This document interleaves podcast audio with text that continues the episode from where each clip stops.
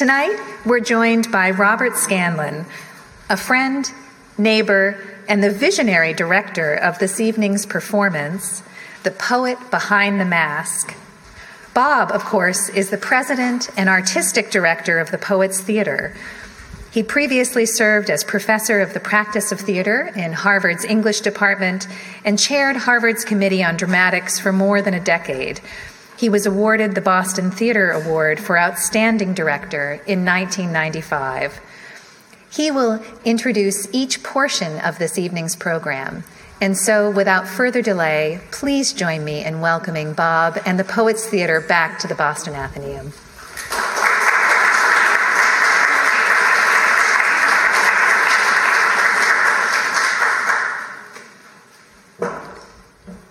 Thank you so much, Lizzie, and uh, welcome to all of you.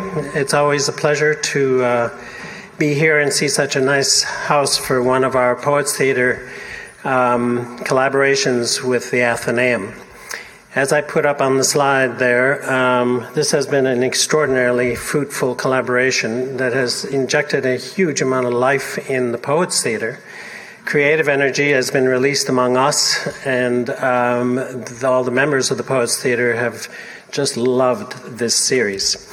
Um, some of you have joined us um, in this room over the past couple of years to hear our poets and our actors bring great writing to life. We had a program on 19th century poets read by contemporary Boston poets. We have quoted politicians in their oratory over the years. We had a program on the Boston abolitionists, and this particular library is one of the repositories one of the richest historical um, archives of the Boston abolitionist movement. And I should say, by the way, that our Boston abolitionist program, which was written by David Gullette, who is performing this evening, He's also one of the two curators of this evening's program, this anthology put together by him and by Laurence Senelick, who will also be performing side by side uh, with David. But our Boston Abolitionist program was so successful here that it's been invited elsewhere. Um, it's going to New Bedford, it's going to Historical Society in Lynn.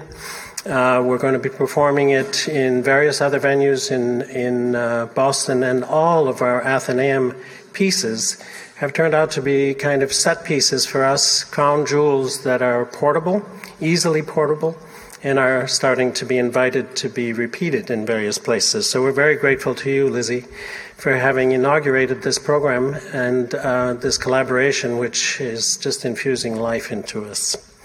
Um, we've also done a program most recently on immigrants. Um, one on the generations of Adamses, many of them illustrated in this very room. And today we are focusing on poets who have decided to speak not in their own voice, but in the voice of a character, someone and not themselves. The poet puts on a mask. So, let us begin with the poet behind the mask. And as my cast comes out here, um, I would like to introduce them to you.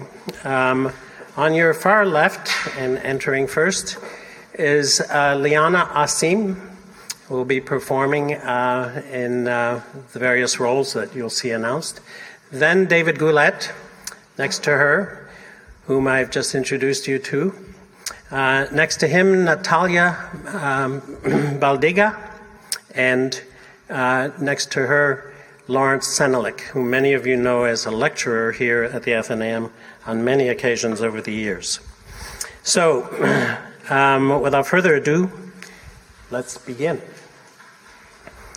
Our first selection is something which brings us one of our dear friends, poet and playwright Erica Funkhouser who is here this evening. And in 1992, she published uh, three monologues in the voices of three American women Louisa May Alcott, Annie Oakley, and Sacagawea. Sakakawea, bird woman in her native Shoshone. Sacagawea, accompanied by her French husband, Charbonneau, and her newborn son, Jean Baptiste, led Lewis and Clark across the Rockies to the Pacific on an expedition ordered by President Thomas Jefferson. We offer a selection from Bird Woman by Erica Funkhouser. Fort Mandan, November 1804. A squaw of 15. I have earned many names. Sacagawea, Bird Woman, Mon Petit Chou. I am all and none of these things. A Shoshone living among the Minnetaree, who stole me from my people when I was only a child. A full blood traded from brave to brave till they lost me to the Frenchmen in a wager. Two plum seeds determined my husband. Toussaint Charbonneau, fur on his knuckles and fast striking fists. I could feel more affection for a bear. But this much Charbonneau has done. He knows how to use me. He has bragged of his Indian wife to the two white soldiers looking for interpreters. He told them, My squaw is Lemhi Shoshone. You will never cross the Rockies without horses from her tribe. Solomon, my um, can do your talking. He stood me before them like a mule, a strong back, Oh, trouble to feed. As soon as the baby is born, she will be ready to travel. The two soldiers stepped slowly forward, their necks white as swans. They gave me their names Captain Meriwether Lewis, Captain William Clark. Ugly on the tongue.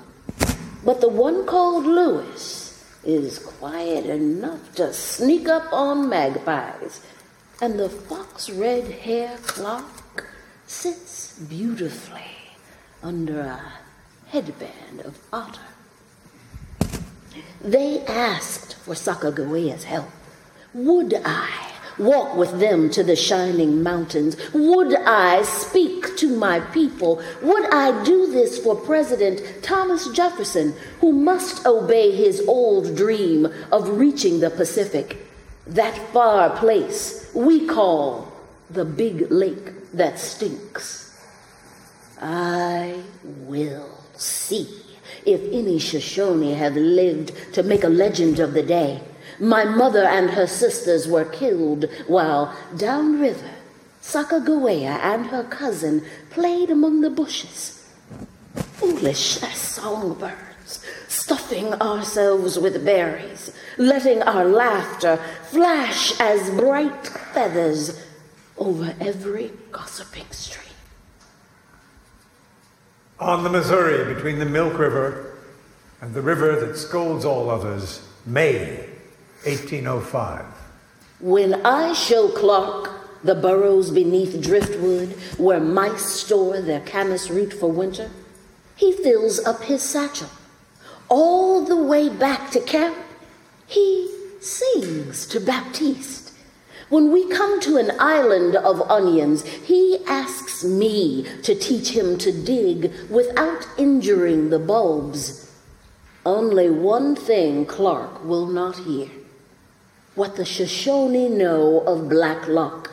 Black luck to take the mouse's last root, I tell him. Black luck to kill the she bear with cub.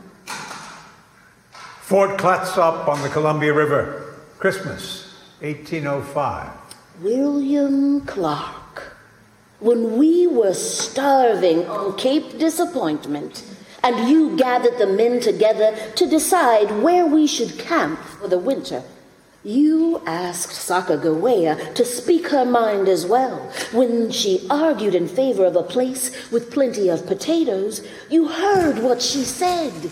You recorded her vote along with the others, the votes of the hunters and boatmen, the French engagés, and the black man Ben York.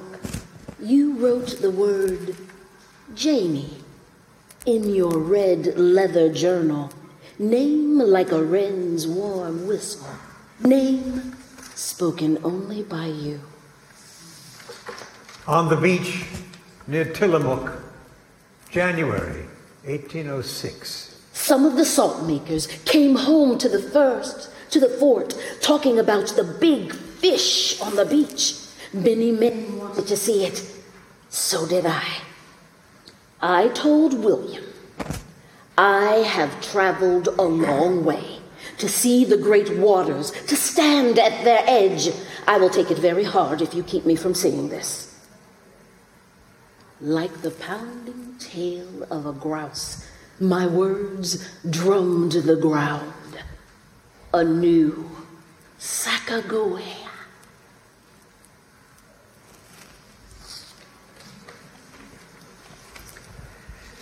The Poets Theater's own David Gullette implicitly revis- revisits the old story of Daphne and Apollo which many of us will recall from the famous sculpture by Bernini in the Villa Borghese. Poor Daphne, with no hashtag MeToo movement.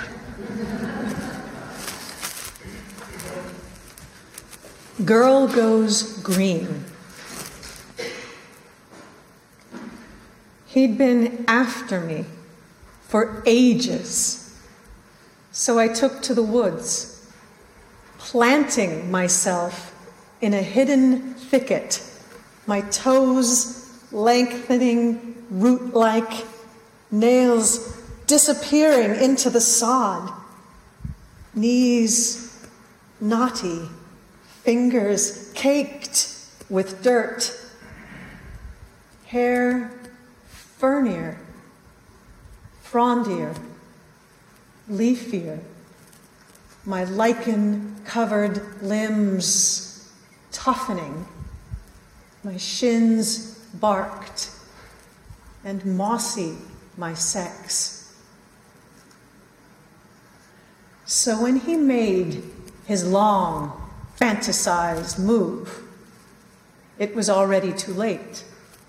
He bloodied his lip against what he'd been sure he wanted. But I had simply become what I needed to be.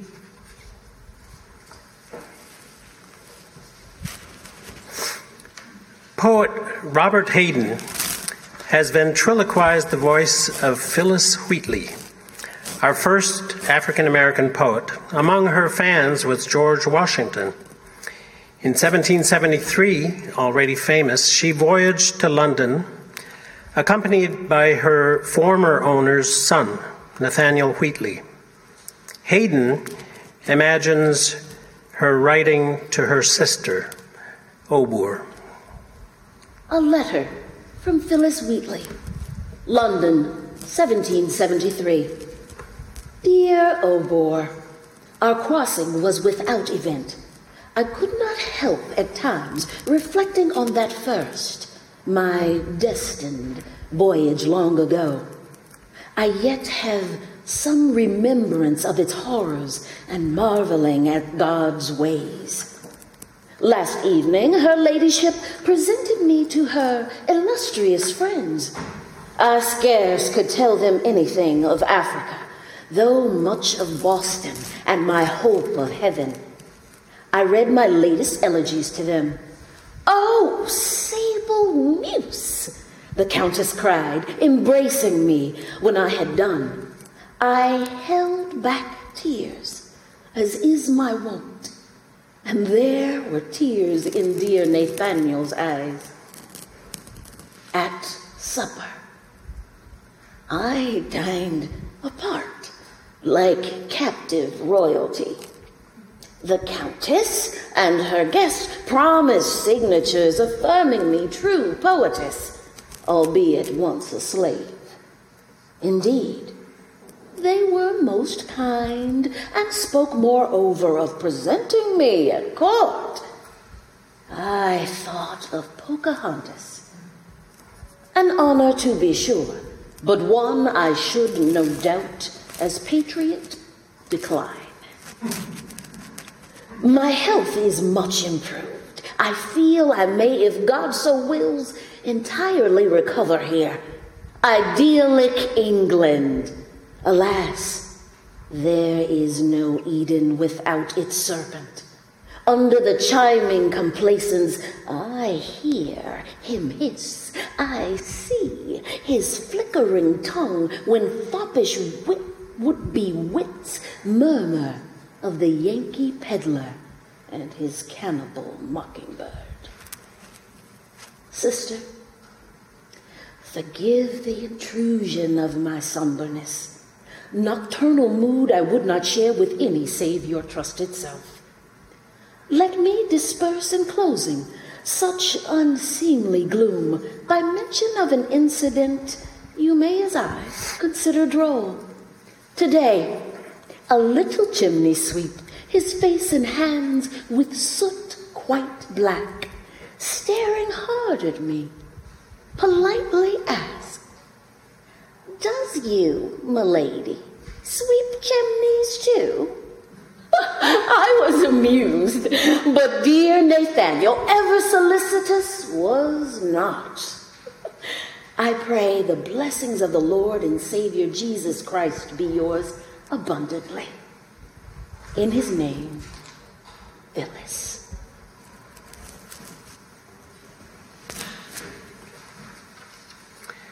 Richard Howard, who in 1956 was writing plays for the Poets Theatre, has put the following words into the mouth of the Philistine giant Goliath.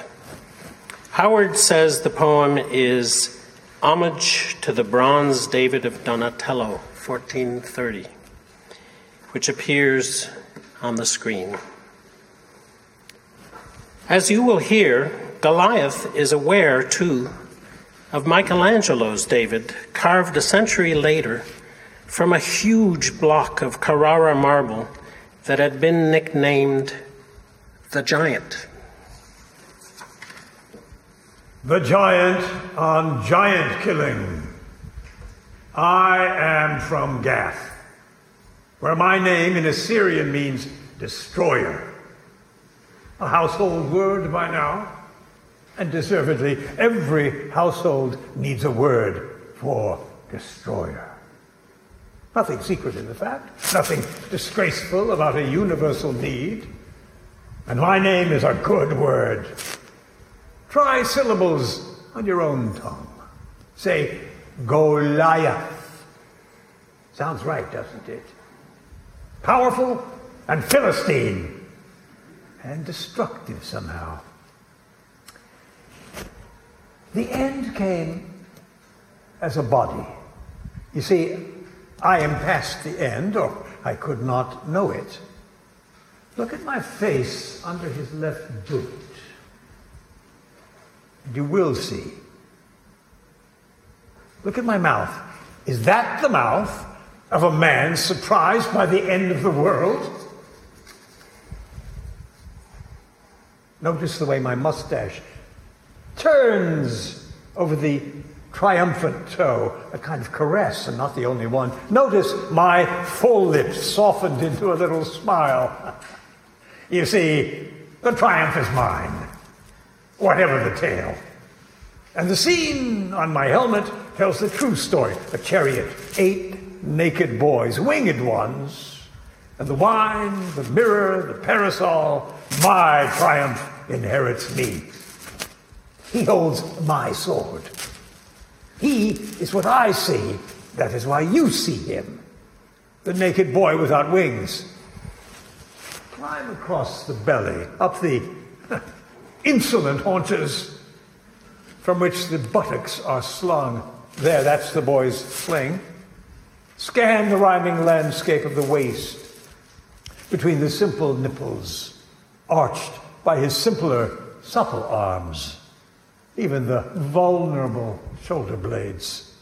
The vain wrists are present, but not the face, not David's mouth.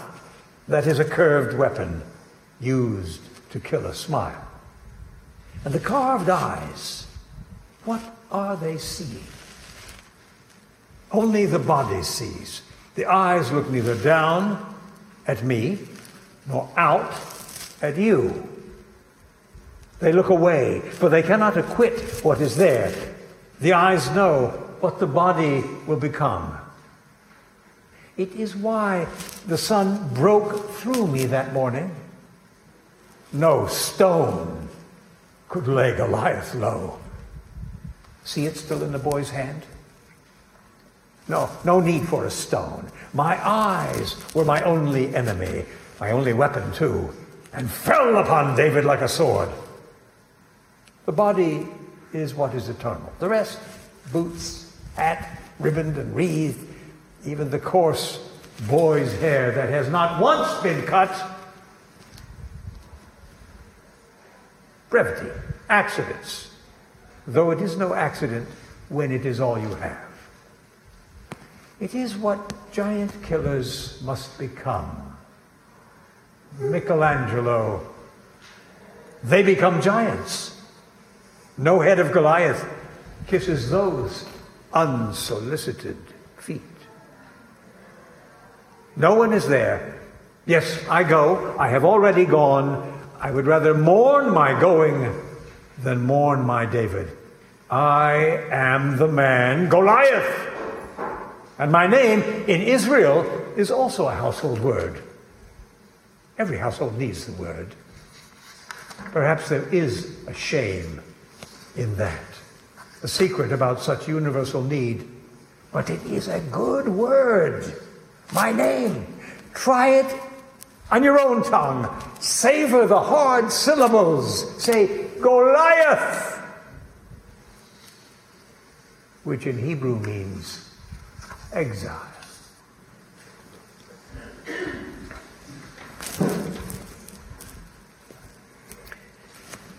Francisca Aguirre, known in Spain as Paca Aguirre.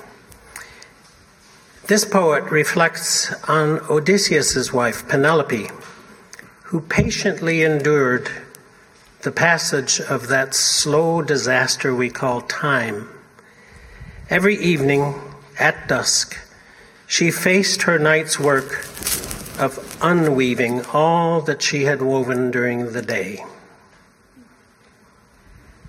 Penelope unravels.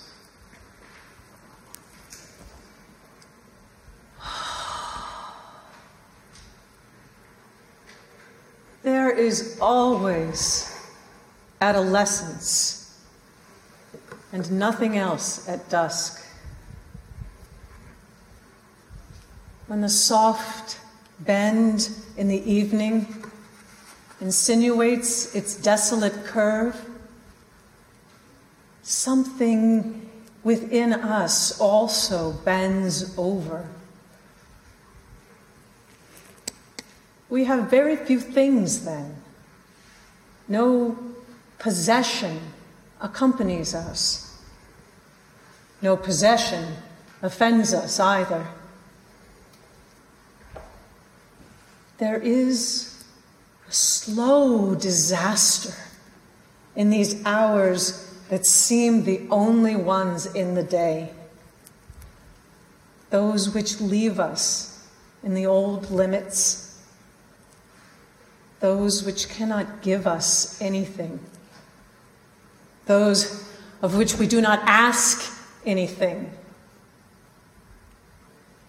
There is a tender and decomposing disaster in the final hours of this day that has gone by like the others. And just like them, it has reached the burning beauty of that which gazes upon nothingness. Leaning over my windowsill, I see how a section of time slides by. Evening has softly embalmed the street's noisy happenings. The sky is shrinking little by little, and a burst of patience wraps the world in soft, ashy hugs.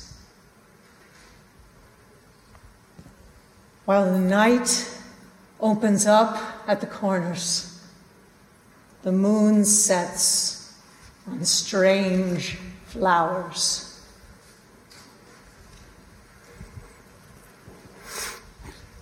Ulysses, or as Homer called him, Odysseus, was imagined by Alfred Lord Tennyson, sunk in a post war slump, bored back home in Ithaca, hungry for action, eager still in old age for new adventures.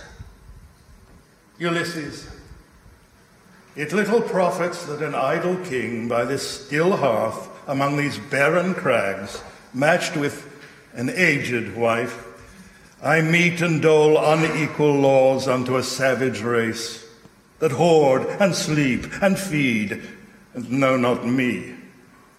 I cannot rest from travel. I will drink life to the lees. All times I have enjoyed greatly, have suffered greatly, both with those that loved me and alone, on shore, and when through scudding drifts the rainy Hyades vex the dim sea, I am become a name. For always roaming with a hungry heart, much have I seen and known. Cities of men and manners, climates, councils, governments.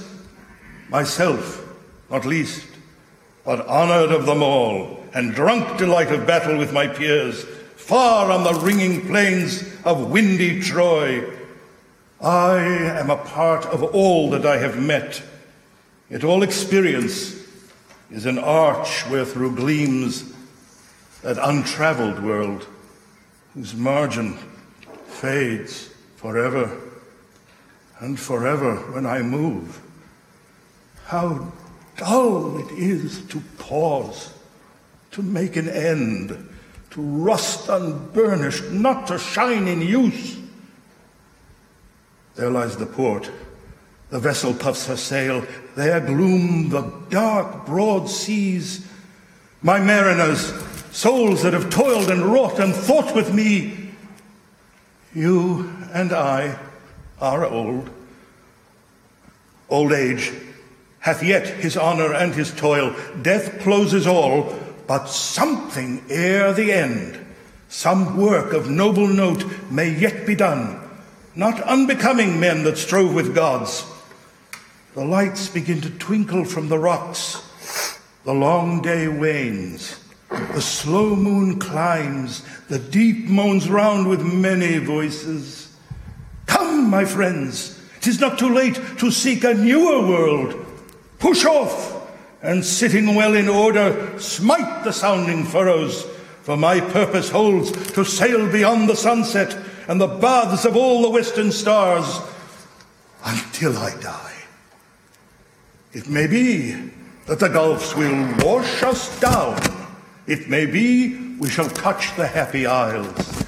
Though much is taken, much abides. And though we are not now that strength which in old days moved heaven and earth, that which we are, we are one equal temper of heroic hearts, made weak by time and fate, but strong in will to strive, to seek, to find, and not to yield.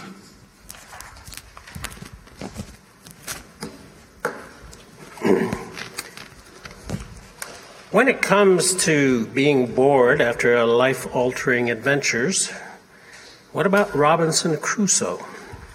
Saved from his island and stuck in England, reduced by his fame to serving as a resource for the local museum. Here is Crusoe in England by our locally beloved Elizabeth Bishop. A new volcano has erupted, the papers say. Last week I was reading where some ship saw an island being born. At first a breath of steam 10 miles away, then a black fleck, basalt probably, rose in the mate's binoculars and caught on the horizon like a fly. They named it. But my poor old islands, still unrediscovered, unrenameable. None of the books has ever got it right. Well, I had 52 miserable small volcanoes I could climb with a few slithery strides, volcanoes dead as ash heaps. I used to sit on the edge of the highest one and count the others standing up, naked and leaden with their heads blown off. I'd think that if they were the size I thought volcanoes should be, then I had become a giant. And if I had become a giant, I couldn't bear to think what size the goats and turtles were, or the gulls, or the overlapping rollers, a glittering hexagon of rollers, closing and closing in, but never quite glittering and glittering, though the sky was mostly overcast. My island seemed to be a sort of cloud dump. All the hemisphere's leftover clouds arrived and hung above the craters. Their parched throats were hot to touch. Why? Was that, was it? Was that why it rained so much? And why sometimes the whole place hissed? The turtles lumbered by, high domed, hissing like tea kettles. I often gave way to self pity. Do I deserve this? I suppose I must. I wouldn't be here otherwise. Was there a moment when I actually chose this? I don't remember, but there could have been. What's wrong with self pity anyway? With my legs dangling down familiarly over a crater's edge, I told myself, pity should begin at home. So the more pity I felt, the more I felt at home. The island smelled of goats and guano. The goats were white. So were the gulls. And both too tame, or else they thought I was a goat or a gull. Ba, ba, ba, and shriek, shriek, shriek, ba, shriek. I still can't shake them from my ears. They're hurting now. The questioning shrieks, the equivocal replies over a ground of hissing rain and hissing, ambulating turtles got on my nerves. I got so tired of the very colors. So one day, I dyed a baby goat bright red with my red berries, just to see something a little different. And then his mother wouldn't recognize him. Dreams were the worst. Of course, I dreamt of food and love, but they were pleasant rather than otherwise. But then I dream of things like slitting a baby's throat, mistaking it for a baby goat. I have nightmares of other islands stretching away from mine, infinities of islands, islands spawning islands, like frogs' eggs turning into pollywogs. Pollywogs of islands knowing that I had to live on each and every one eventually for ages, registering their flora, their fauna, their geography, just when I thought it couldn't get worse, I couldn't stand it another minute, Friday came. Accounts of that have everything all wrong. Friday was nice. We were friends. If only he'd been a woman.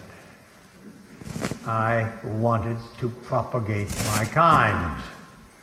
So did he, I think, poor boy. He'd pet the baby goats sometimes, race with them, or carry one around. Pretty to watch. He had a pretty body. And then one day they came and took us off. Now I live here Another island. Doesn't seem like one, but who decides? My blood was full of them. My brain bred islands. But that archipelago has petered out. I'm old. I'm bored too. Drinking my real tea, surrounded by uninteresting lumber. The local museum has asked me to leave everything to them the flute, the knife, the shriveled shoes, my shedding goatskin trousers. Moths have gotten into the fur. The parasol that took me such a time remembering the way the ribs should go. It still will work, but folded up, it looks like a plucked and skinny fowl. How can anyone want such things? And Friday, my dear Friday, died of measles 17 years ago, come March.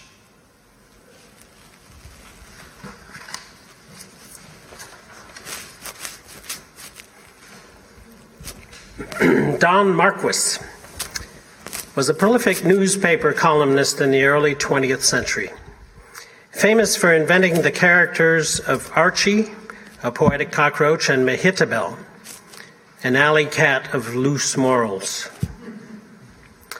Archie's poems are all in lower case because he cannot hit the shift key on his typewriter. in The Old Trooper, he immortalizes the orotund troopers of the Victorian stage. Well, I ran into Mehitabel again last evening. She's inhabiting a decayed trunk which lies in an alley in Greenwich Village in company with the most villainous tomcat I have ever seen. But there is nothing wrong about the association, Archie. She told me. It is merely a plutonic attachment. And the thing can be believed, for the Tom looks like one of Pluto's demons. It is a theater trunk, Archie. Mehitabel told me. And Tom is an old theater cat. He has given his life to the theater. He claims that Edwin Booth once kicked him out of the way and then cried because he had done it. And at another time, he says, in a case of emergency, he played a bloodhound in a production of Uncle Tom's Cabin. The stage is not what it used to be. Tom says he puts his front paw on his breast and says, They don't have it anymore. They don't have it here.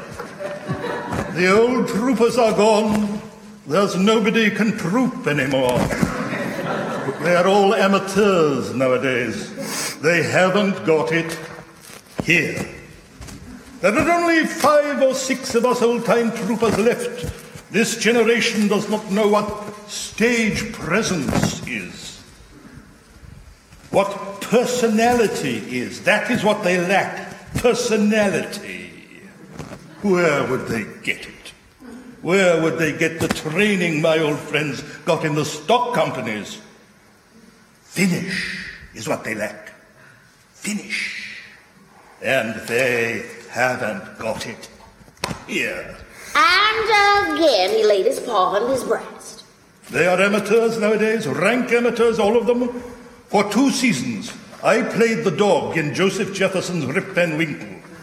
It is true, I never came on the stage, but he knew I was just off, and it helped him. I would like to see one of your modern theatre cats act a dog so well that it would convince a trooper like Joe Jefferson. But they haven't got it nowadays. They haven't got it. Here.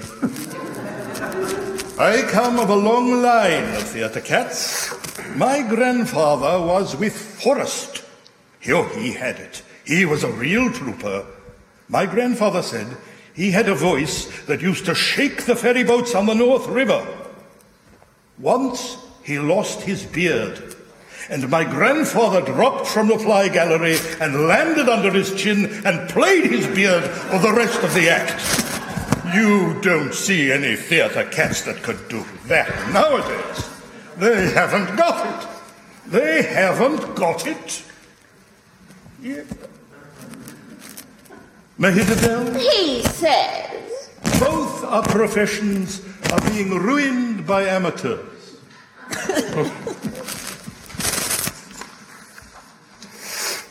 now, another Richard Howard poem. He is, by nature and inclination, a poet's theater poet par excellence. Mrs. Eden in town for the day. Sorry I'm late. I had to drive way out of my way to pick up coyote piss for the garden. We use about a quart a month. It really does deter the deer. This man I know at the zoo keeps it for me, for a group of us actually. All gardeners. He happens to be a keeper of coyotes, hyenas, whatever. And he keeps coyote piss as well, under refrigeration, of course. Sells it right there at the zoo. I hate the long drive, but I love having no more deer in the garden. Expensive, too. Or should I say, deer, but it's definitely not a competitive item. Where else can you get coyote piss that's full strength? Not reconstituted from crystals or from concentrate. It has to be fresh from the wild, or the damn deer just ignore it. I wonder how such merchandise would be collected. Tom says there's something they call a Texas catheter. Really, not much more than a perforated condom attached to a bottle. Have you ever seen such goings on at a zoo? Well, neither have I, but of course I wasn't looking. Who would be? Unless you knew. However, he gets hold of it, it works. Today, our keeper told me human hair has the same effect on most deer. We could try that. Think how much cheaper, for one thing. A year's sweepings from Tom's barber would cost less than a week's gasoline. Even so, people's hair. Better the other. I wonder which animals would keep off if we tried our own instead of coyotes. Moose, dik-dik, gazelle, caribou, hartebeest, gnu.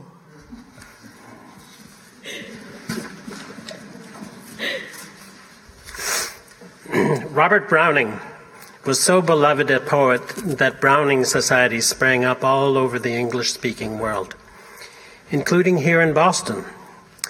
Today, we would call them his fan base. One of Browning's most famous monologues is a set piece featuring a nameless Duke, whom I've named on the slide because we know who he is, and an emissary from a nameless Count who is arranging a marriage between our Duke and the Count's daughter. This will not be the Duke's first marriage. That's my last Duchess, painted on the wall, looking as if she were alive.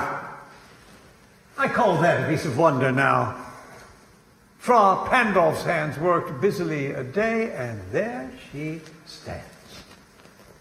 Uh, will it please you sit and look at her? I said Fra Pandolf by design, for never read strangers like you that pictured countenance, the depth and passion of its earnest glance.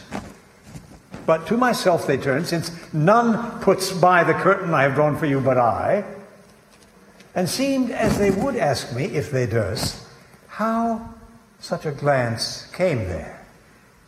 So, not the first are you to ask thus, Sir, 'twas not her husband's presence only that called that spot of joy into the Duchess's cheek. Perhaps Fra Pandolf chanced to say, Her mantle laps over my lady's wrist too much, or uh, paint must never hope to reproduce the faint half flush that dies along her throat. Such stuff was courtesy, she thought, and cause enough for calling up that spot of joy. She had a heart, how shall I say, too soon made glad, too easily impressed. She liked whate'er she looked on, and her looks went everywhere. Sir, it was all one. My favor at her breast, the dropping of the daylight in the west, the bough of cherries some officious fool broke in the orchard for her, the white mule she rode around the terrace. All and each would draw from her alike the approving speech, or blush, at least. She thanked men, good, but thanked somehow, I know not how, as if she ranked the gift of a 900 years old name with anybody's gift. Who'd stoop to blame that sort of trifling, even had you skill in speech, which I have not, to make your will quite clear to such a one and say, just this or that, and you disgust me. Here you miss, or there exceed the mark, and if she let herself be lessoned so, nor plainly set her wits to yours, forsooth, and made excuse, even then would be some stooping, and I chose not to stoop. Oh, sir, she smiled, no doubt, whenever I passed her, but who passed without much the same smile? This grew. I gave commands. Then all smiles stopped together. There she stands, as if alive.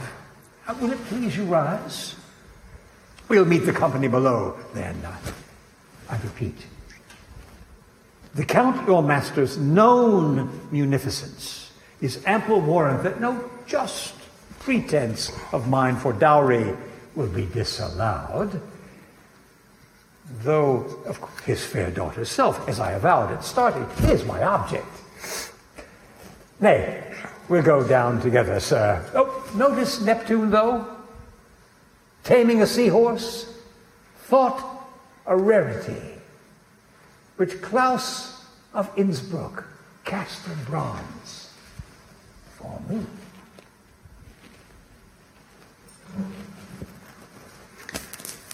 I can't help but notice about this poem that the entire poem is written in rhymed couplets, which are completely buried by the rolling syntax, um, which is an inevitable way to read it dramatically.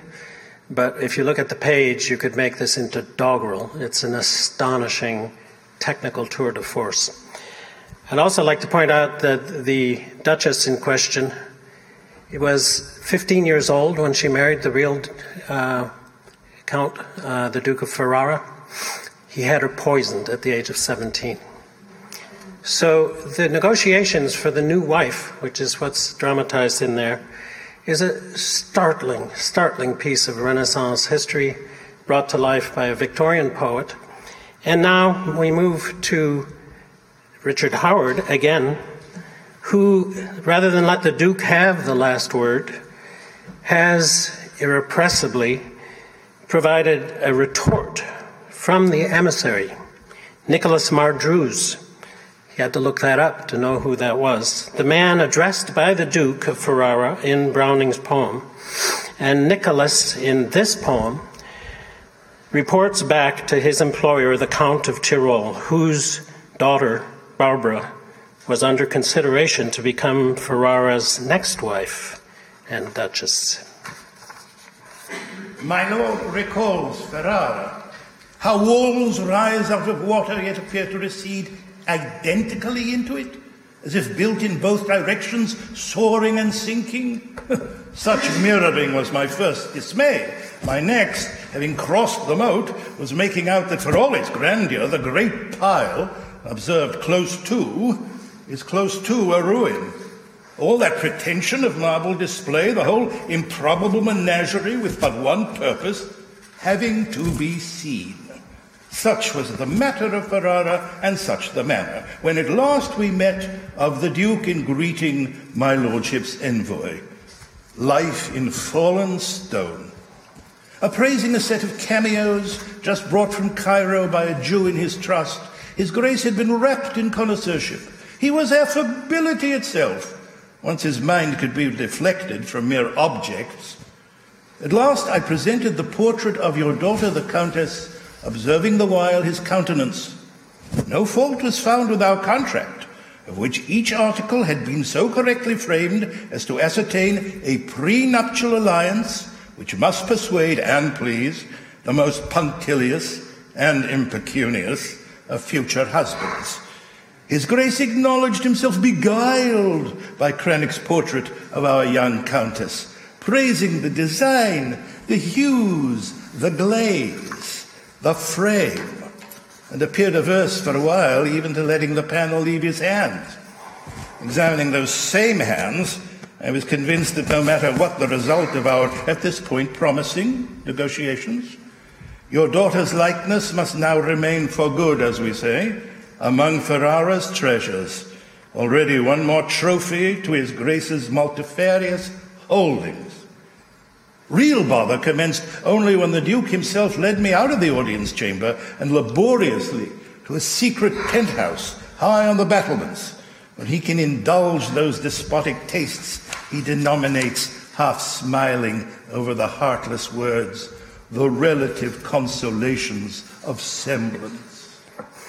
Sir, suppose you draw that curtain, smiling in earnest now. And so I sought, but what appeared a piece of drapery proved a painted deceit.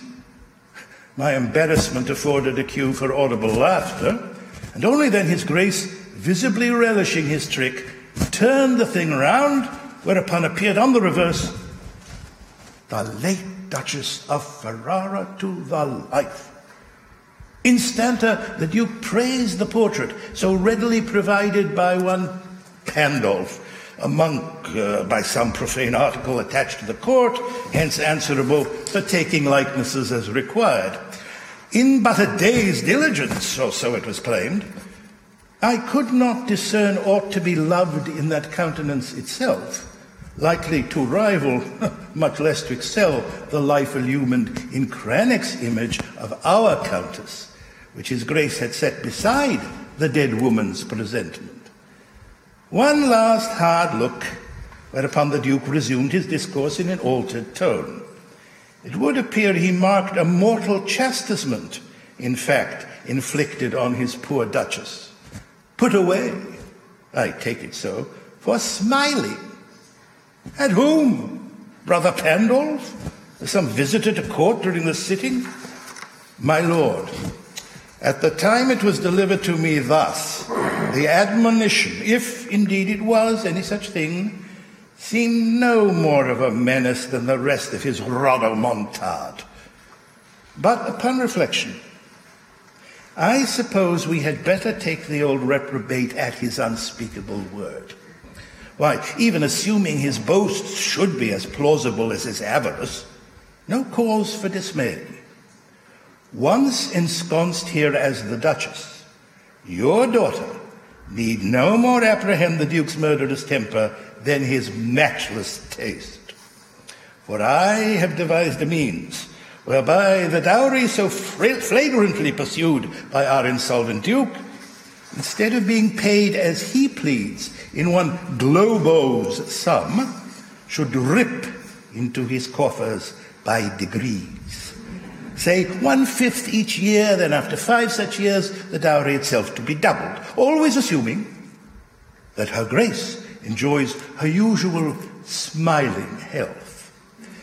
The years are her ally in such an arbitrament, and with confidence my lord can assure the new Duchess, assuming her Duke abides by these stipulations and his own propensity for accumulating semblances, the long devotion so long as he lasts, of her last duke. Or more likely, if I guess right, your daughter's intent of that young lordling I might make so bold as to designate her next duke as well.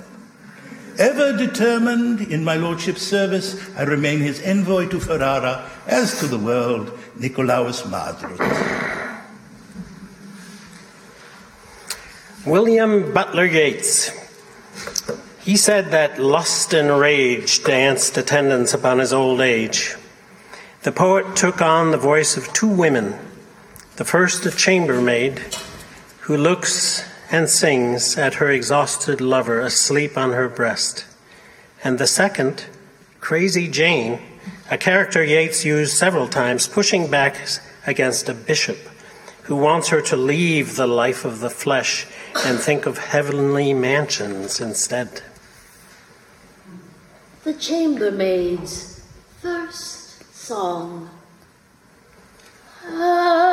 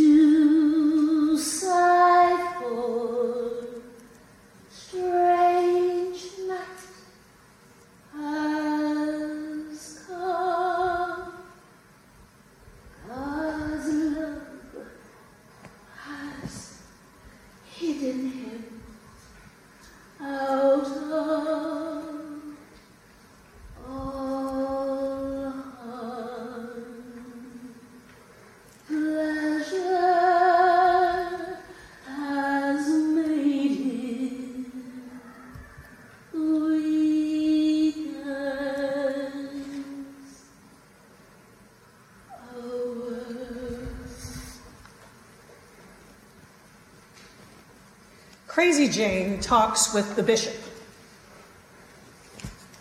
I met the bishop on the road, and much said he and I. Those breasts are flat and fallen now. Those veins must soon be dry. Live in a heavenly mansion and not in some foul sty. Fair and foul are near of kin, and fair needs foul, I cried. My friends are gone, but that's a truth nor brave nor bed denied. Learned in bodily loneliness and in the heart's pride. A woman can be proud and stiff when on love intent, but love has pitched his mansion in the place of excrement. For nothing can be soul or whole that has not been rent. John Wilmot, Earl of Rochester, was a hedonist and a libertine during the English Restoration. His frank and graphic depictions of sensuality were scandalous even in his own time. This poem is spoken by a young woman, the man she to the man she calls her ancient lover. Rochester, incidentally, himself died in his 30s of at least one venereal disease. A song of a young lady to her ancient lover. Ancient person, for whom I all the flattering youth defy, long be it ere thou grow old, aching, shaking, crazy, cold, but still continue as thou art, ancient person of my heart. On thy withered lips and dry, which like barren furrows lie, brooding kisses I will pour. Shall thy youthful heat restore such kind showers in autumn fall, and a second spring recall, nor from thee will ever part, ancient person of my heart. Thy nobler part, which but to name in our sex would be counted shame, by age's frozen grasp possessed, and soothed from his ice shall be released. and soothed by my reviving hand, in former warmth and vigor stand. All a lover's wish can reach, for thy joy my love shall teach, and for thy pleasure shall improve all that art can add to love. Yet still I love thee without art, ancient person of my heart. Lloyd Schwartz has been a friend of the Poets Theatre for years. He sits on our advisory board, and back in 1990, uh, the Poets Theatre presented a staged performance of a script he prepared based on his first book of poems, These People. Lloyd is a Pulitzer Prize winning music critic. You can hear him on NPR's Fresh Air. And he has served as co editor of an edition of the collected works of Elizabeth Bishop for the Library of America. He was her student at Harvard. In the following poem, he puts on the mask of a quiet woman named Hannah, who, incidentally, identifies him in her monologue. Hannah. I walk on hooked rugs. My beds are covered with patchwork. Across the road, they sell corn and red beans, fresh picked. And the milk in bottles has a layer of cream, an inch thick at the top. This was my father's home, I have come back to. My elderly cousin is working her latest jigsaw in the spare room. My guest for the weekend is a young teacher with hair longer than mine and a nicely trimmed beard. He is reading my first editions. We'll talk of novels and politics, read the papers, play Scrabble with my elderly cousin, catch up on the unread magazines. He'll help me carry and unload the books I have moved here from the city, steel wool the old chest, ready for finishing. So many complicated, trivial, and lovely things. A sturdy old leather Bible with gold edges and patterns in the rough grain, the names of ancestors firmly inscribed. I've had a good life without sex or sordidness or unmerited happiness.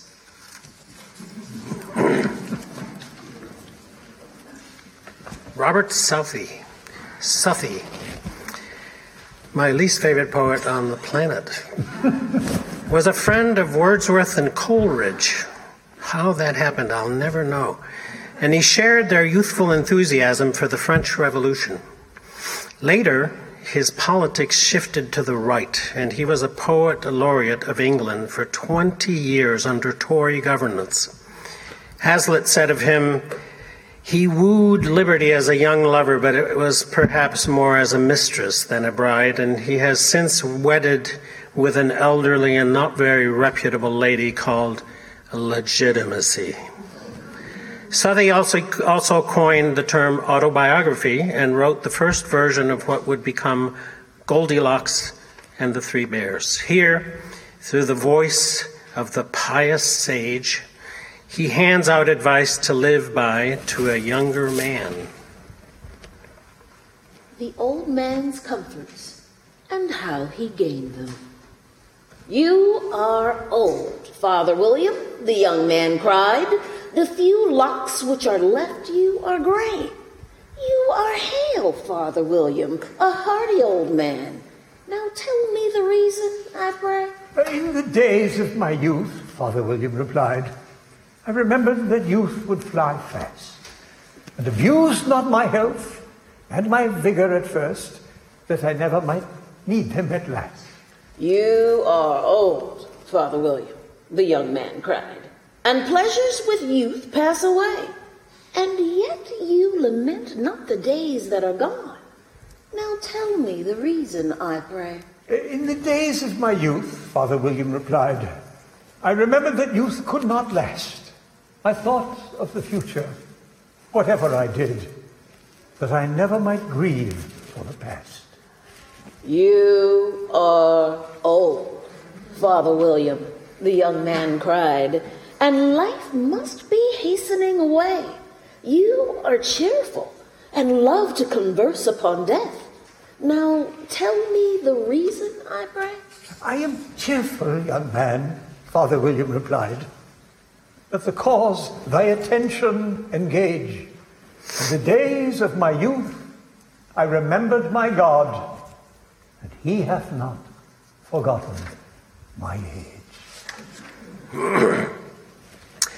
The generation of Southey, thank God, gave way to another, and the Oxford Don Charles Lutwidge Dodgson, under the mask of Lewis Carroll, clearly agreeing with our opinion of Southey, thought it was perhaps time to revisit aged Father William. You are old, Father William, the young man said, and your hair has become very white, and yet you incessantly stand on your head. Do you think at your age it is right? In my youth, Father William replied to his son, I feared it might injure the brain. But now that I'm perfectly sure I had none, why, I do it again and again. You are old, said the youth, as I mentioned before, and have grown most uncommonly fat. Yet you turned a back somersault in at the door. Pray, what is the reason of that? In my youth, said the sage as he shook his grey locks, I kept all my limbs very supple. By the use of this ointment, one shilling the box, allow me to sell you a couple. You are old, said the youth, and your jaws are too weak for anything tougher than suet. Yet you finished the goose with the bones and the beak. Pray, how did you manage to do it? Ah, in my youth, said his father, I took to the law and argued each case with my wife. And the muscular strength which it gave to my jaw has lasted the rest of my life. You are old, said the youth. One would hardly suppose that your eye was as steady as ever. Yet you balanced an eel on the end of your nose. What made you so awfully clever? I have answered three questions, and that is enough, said his father. Don't give yourself airs. Do you think I can listen all day to such stuff? Be off, or I'll kick you downstairs.